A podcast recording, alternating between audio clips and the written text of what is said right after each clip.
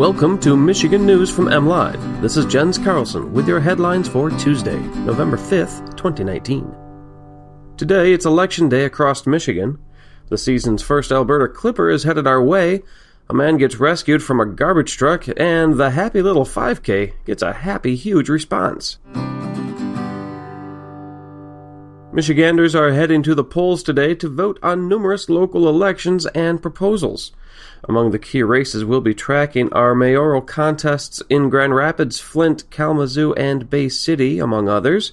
Also of note, there are 10 marijuana related ballot initiatives in the state today. Residents in these communities are voting to ban, allow, or limit recreational marijuana businesses within their borders. Bay City voters are being asked to approve a new city charter. Grand Rapids voters will weigh on a permanent parks millage, and Ann Arbor Public Schools is asking voters to approve a $1 billion bond to remodel school buildings. Polls remain open until 8 p.m. tonight, and of course, we'll have results tonight and tomorrow morning at mlive.com. A look at MLive Chief Meteorologist Mark Torregrosa's forecast shows the first light accumulation of snow across the lower peninsula.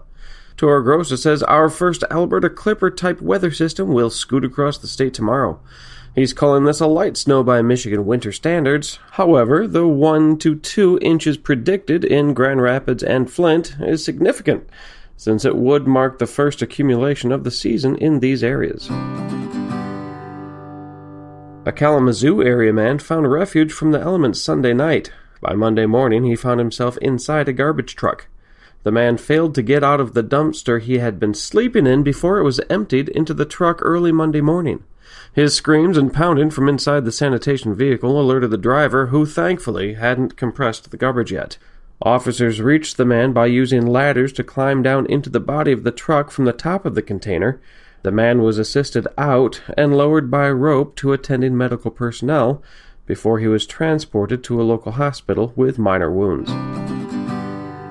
And finally, a Bob Ross themed 5K has garnered an amazing response.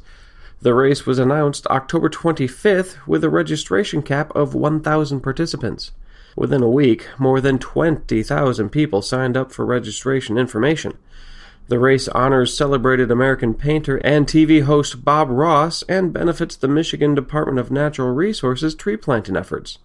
In this virtual event, also called Run for the Trees, Participants are given a 10 day window to walk, run, or hike their 5K anywhere in the state's great outdoors.